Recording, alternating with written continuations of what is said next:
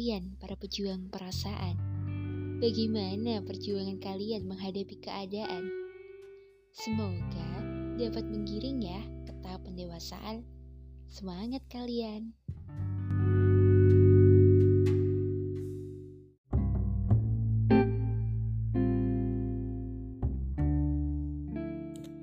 Oke, selamat malam semuanya para pendengar podcast Pejuang Perasaan. Di sini Mini Kazon akan kembali membawakan sebuah podcast sebagai penutup ya di bulan November. Nah, jadi di sini Mini Kazon akan bawain sebuah mungkin lebih ke pelajaran ya atau tepatnya itu guru kehidupan khususnya buat kalian-kalian yang lagi berada di usia atau di fase mulai merasakan kerasnya kehidupan. Yuk, mari kita dengarkan bersama-sama podcast ini ya. Oke, semakin dewasa, hidup itu juga semakin kompleks ya. Berbagai bentuk ujian kehidupan menghampiri silih berganti tanpa mengenal hari dan kondisi. Tapi kalian suka sadar gak sih? Kalau semakin besar ujiannya, maka banyak hal juga yang dapat menjadi pembelajaran kehidupan selanjutnya yang kita sebut sebagai pengalaman. Jadi kalian pasti sering mendengar ya, kalau dulu itu di buku tulis itu di bagian bawah tuh biasanya itu ada tulisan experience is the best teacher. Jadi pengalaman itu adalah guru terbaik. Jadi memang kehidupan itu ibarat roda yang bisa berputar kapan aja, bisa berubah kapan aja. Jadi dengan kehidupan yang kita lalui sekarang, kita patut syukuri, kita harus selalu berusaha, bekerja keras, berdoa dan berserah diri kepada Tuhan akan semua hal yang telah kita dapatkan. Dan juga yang namanya hidup itu nggak mungkin mulus. Ibarat makanan tanpa garam, maka dia hambar. Begitu juga dengan kehidupan, tanpa adanya tantangan, ya dia biasa-biasa aja. Gak ada tantangan, gak ada ujian, gak ada cobaan. Pasti hambar juga rasanya. Nah, tapi kalau kita melihat nih tentang pengalaman kita bisa melihat ya bahwasanya orang itu terbagi jadi dua tipe. Ada orang itu yang suka banget sama tantangan sampai dia itu benar-benar kayak mencari tantangan di setiap langkah dia. Di tipe kedua ada nih orang-orang yang lebih nyaman berada di zonanya dan mencoba untuk menghindari resiko atau lebih tepatnya meminimalisir tantangan. Jadi dia nggak nyari, tapi dia jalanin aja gitu.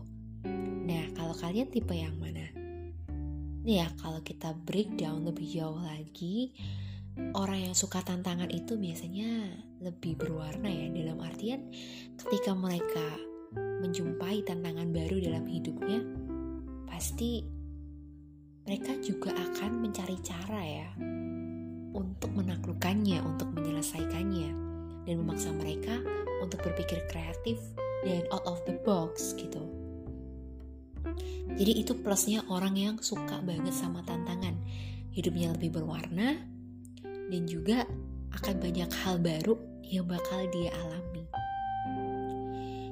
Tapi minusnya seperti kita tahu, orangnya harus siap dengan segala resiko, segala konsekuensi, baik kecil ataupun besar. Karena apa yang kita tabur itu kita tuai kan. Jadi mau apa pun itu, langkah yang kita lakukan itu pasti akan ada konsekuensinya masing-masing.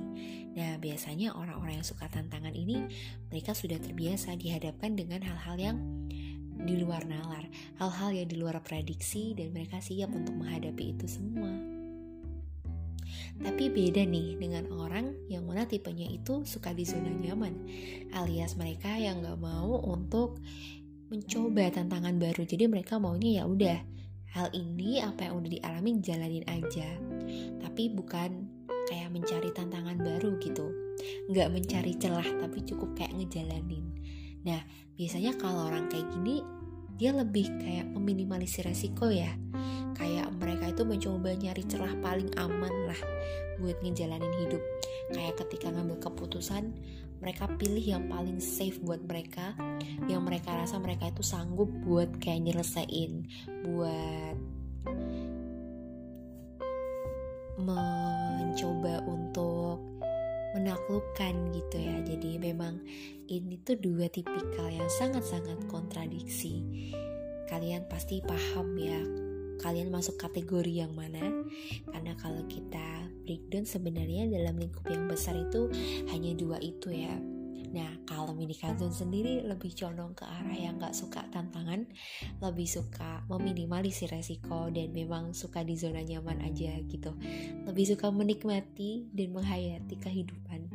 Memang kurang berwarna ya jatuhnya, jadi kayak hitam putih tapi so far karena ngerasa aman jadi ngerasa oke okay aja gitu. Nah sebenarnya di sini nggak ada yang salah dan nggak ada yang benar. Kalian bisa termasuk salah satu dari kategori itu ya. Nah dan di sini pesan aku ya mau kalian jadi orang yang emang suka tantangan ataupun suka di zona nyaman, yang penting itu nggak membatasi kalian untuk selalu produktif, untuk selalu berkarya, untuk selalu mencoba memberikan versi terbaik kalian, baik untuk diri kalian sendiri ataupun orang sekitar kalian.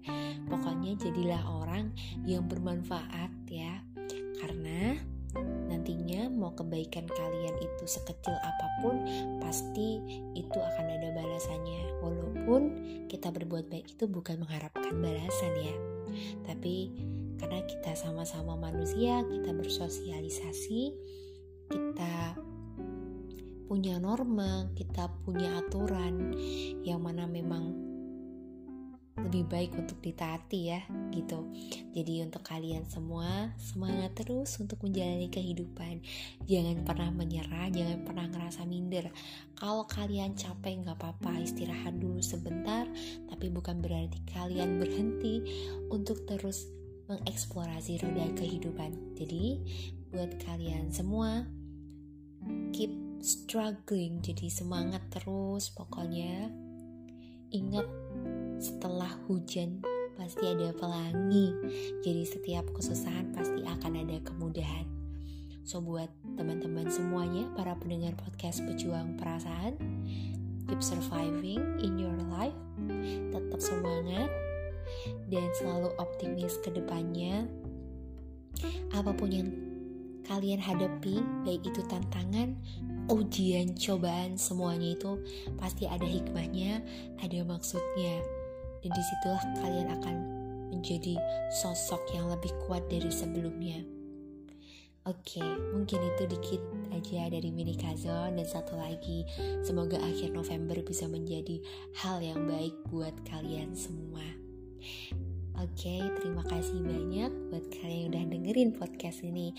Sampai ketemu lagi di podcast Pejuang Perasaan selanjutnya. Terima kasih.